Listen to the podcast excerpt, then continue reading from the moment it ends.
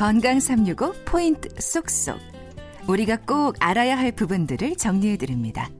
건강 365 박광식의 건강 이야기 듣고 계십니다. 이번 코너는 KBS 홈페이지와 유튜브 KBS 콩 그리고 팟캐스트로도 서비스됩니다. 오늘은 한림대 동탄성심병원 신경외과 박정현 교수와 함께 뇌동맥류에 대한 말씀 나눕니다. 교수님 그러면 뇌동맥류하고 뇌졸 중과의 차이가 뭘까요? 네. 좀 어렵긴 하지만 사람들이 다 그게 그건가 뭐 생각이 되는데요. 네, 가장 일반인 분들이 많이 헷갈리는 표현이 뇌졸중, 뇌출혈, 뇌경색, 뭐 동맥류 어, 그런 맞아요. 그네 가지가 막 혼동되는 네, 것 같아요. 저도 그래서 뭐 일반 시민분들 건강 강좌 가면은 제일 첫 발표가 요것들에 대한 개념 정리를 먼저 하는 건데 가장 쉽게 표현하시면 생각하시면 뇌졸중이 가장 큰 단위라고 생각을 하면 될 것 같습니다.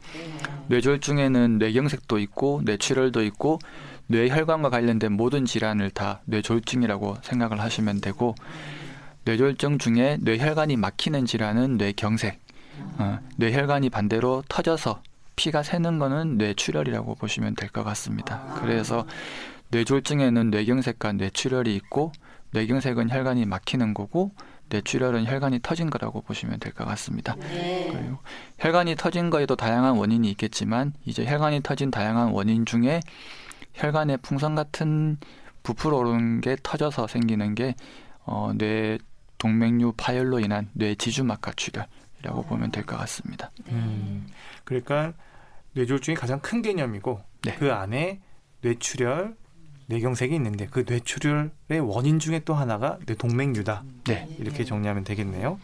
그러면 뇌동맥류에 있어서 증상들, 알려진 증상들은 어떤 것들인지 한번 정리가 가능할까요?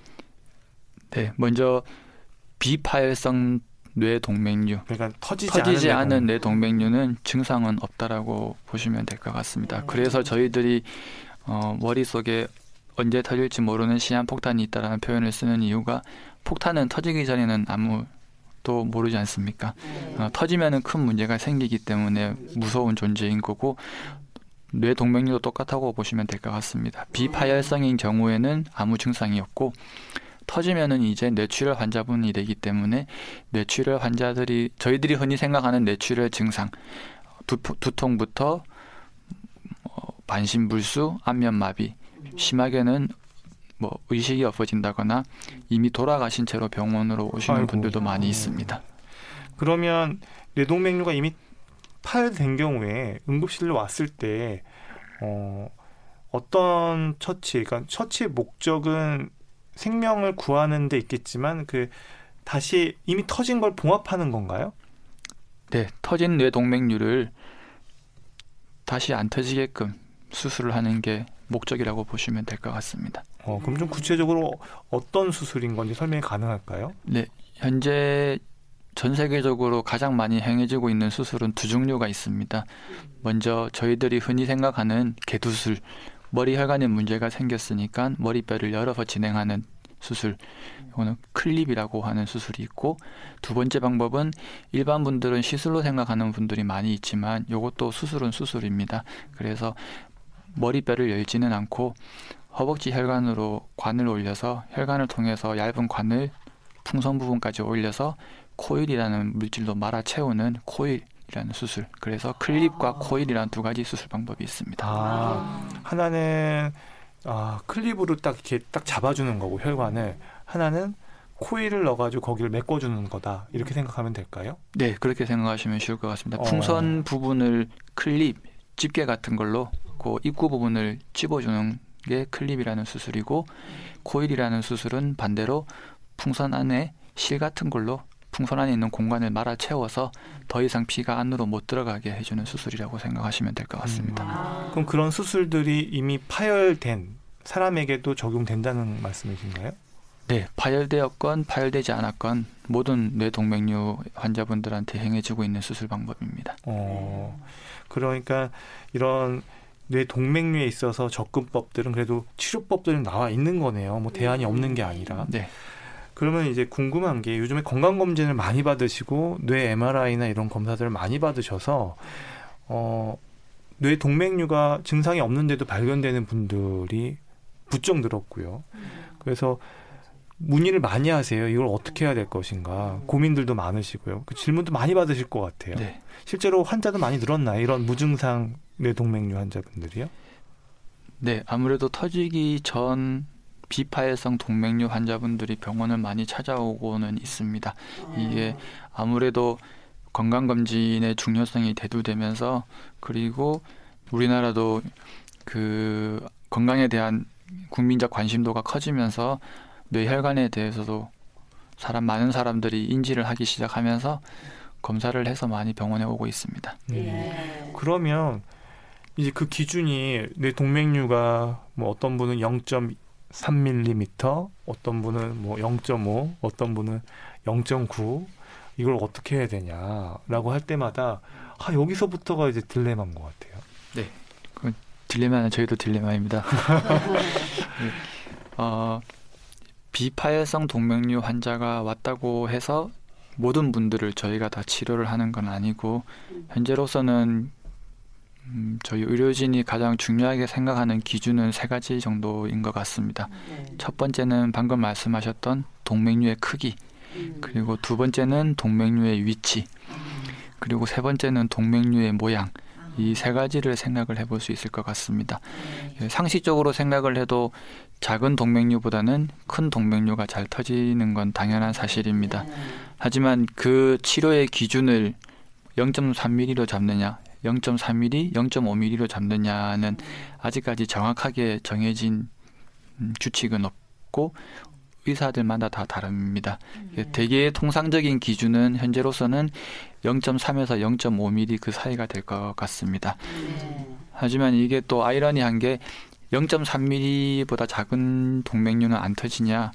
음, 그렇지도 않습니다. 오. 많은 분들이 뭐 0.1mm, 0.2mm이신 분들도 터져서 응급실로 오시는 분들도 많이 있고 반대로 1.5cm 아주 큰 동맥류도 안 터지고 계시다가 발견이 돼서 병원으로 오시는 분들도 많이 있습니다. 아. 네, 그래서 크기가 절대적인 기준은 아니고요. 두 번째인 동맥류의 위치. 동맥류가 잘 생기는 위치라기보다는 아무래도 있는 있던 동맥류가 잘 터지는 위치는 조금 있습니다. 그래서 저희들이 아무리 작거나 하더라도 좀 잘 터지는 위치에 있는 동맥류는 치료를 조금 하자는 쪽으로 말씀을 드리는 경우가 있고 세 번째도 중요한 게 동맥류의 모양입니다. 저희들이 상식적으로 생각을 했을 때 아주 예쁜 동그라미의 동그란 모양을 띠고 있는 동맥류는 뭐 100% 안전하다 그런 표현을 할 수는 없지만 그래도 위험성이 상대적으로 떨어진다라는 표현을 했습니다. 왜냐하면 예쁜 동그라미라는 거는 가해지는 그 압의 분포가 일정하기 때문에 고르게 그렇게 네, 고르게 분배된다라는 거죠. 대개 터져서 응급실로 온 환자들의 동맥류 모양을 보면은 동맥류 부분에 혹부리처럼 혹이 있다라든지 아. 동맥류 모양이 울퉁불퉁하다든지 아. 그런 모양을 많이 띄고 있습니다. 아무래도 모양이 울퉁불퉁하다는 거는 그렇게 튀어나온 쪽으로 피해 압이 더 많이 가해지기 때문에 터질 위험이 더 높다라는 겁니다. 음. 무증상 뇌동맥류에 있어서 건강검진에서 발견되신 분들 고민을 많이 들어보면 다들 어, 크기를 가지고 고민을 했는데 오늘 교수님께서는 음. 크기뿐만 아니라 그것이 자리한 위치 그리고 모양까지도 같이 고려해야 된다 이렇게 얘기를 해주셔서 아, 또 좋은 정보를 들은 것 같습니다. 네. 그러면 교수님 이 환자 입장에서 결국은 그 건강 검진에서 발견된 그 뇌동맥류를 가지고 이제 치료를 해야 되겠다 결정을 딱 하면 아 이게 안전할까? 이 뇌수술인데 이 걱정부터 앞서요. 수술의 어떤 안전성과 위험성, 득과 실 이런 것들에 대한 궁금증도 있습니다. 네. 어 이게 다른 일반 질환처럼 약으로 해결이 되는 게 아니고 방금 말씀하신 것처럼 수술을 해서 해결이 되는 질환이기 때문에 득과 실을 잘 따져야지 되는 게 맞습니다. 예를 들어서 어, 물론 건강한 어르신 분들도 많지만 어, 일반적으로 혼자서 거동이 불편하다든지 혼자서 생활하는 게 어려운 아주 고령의 어르신 분이 비파열성이 발견돼서 왔다. 그러면 이런 분들은 무리해서 전신 마취를 해서 수술하는 게 오히려 더 해가 될 수도 아. 있습니다. 하지만 거꾸로 앞으로 건강하게 살아갈 20대 청년이 잘 터지는 위치에 뭐 3mm의 동맥류가 왔다. 음. 그러면 이 동맥류는 치료를 하는 게 맞습니다. 그래서 아. 그 환자의 연령 그리고 환자의 사회 활동 정도, 일반적인 생활 자립 정도 이 모든 것들을 다 고려를 해서 치료 여부를 결정을 해야 될 것 같습니다. 음. 예. 그러면 아 아까 앞서서 크기에 대한 얘기에서 제가 단위가 좀 혼동스럽게 얘기를 드린 것 같아서 한번 정리하면 지금 현재 그 크기의 기준은 0.3cm에서 0.5cm 사이가 지금 네. 그 약간 사람마다 의사 선생님마다 좀 다르다는 거죠 밀리미터가 아니라 네, 지- 저희들이 이제 표현을 보통 밀리미터로 많이 해서 저도 혼용을 했는데 네, 저희들이 그 기준은 3에서 5밀리미터가 되겠습니다. 아, 네. 그렇죠. 아까 0.3mm라고 제가 얘기했던 것 같아서 좀 정정을 합니다. 그러면 이 이렇게 환자마다 이게 앞으로 살아갈 나이가 많냐, 이렇게 창창하냐 아니냐에 따라서 이렇게 다 달라진다고 한다면 결국은 아, 환자를 보는 의사 선생님의 어떤 그 뭐랄까 이 임상 경험이라든가 이런 부분도 상당히 중요할 것 같다는 생각이 드는데요. 결국은 시술은 코일인가요? 무증상 뇌동맥류에 있어서의 시술법은 그 동맥류 안에다가 실을 말아 넣는 그 방법인가요? 아니면 클립으로 이렇게 잡는 방법인가요?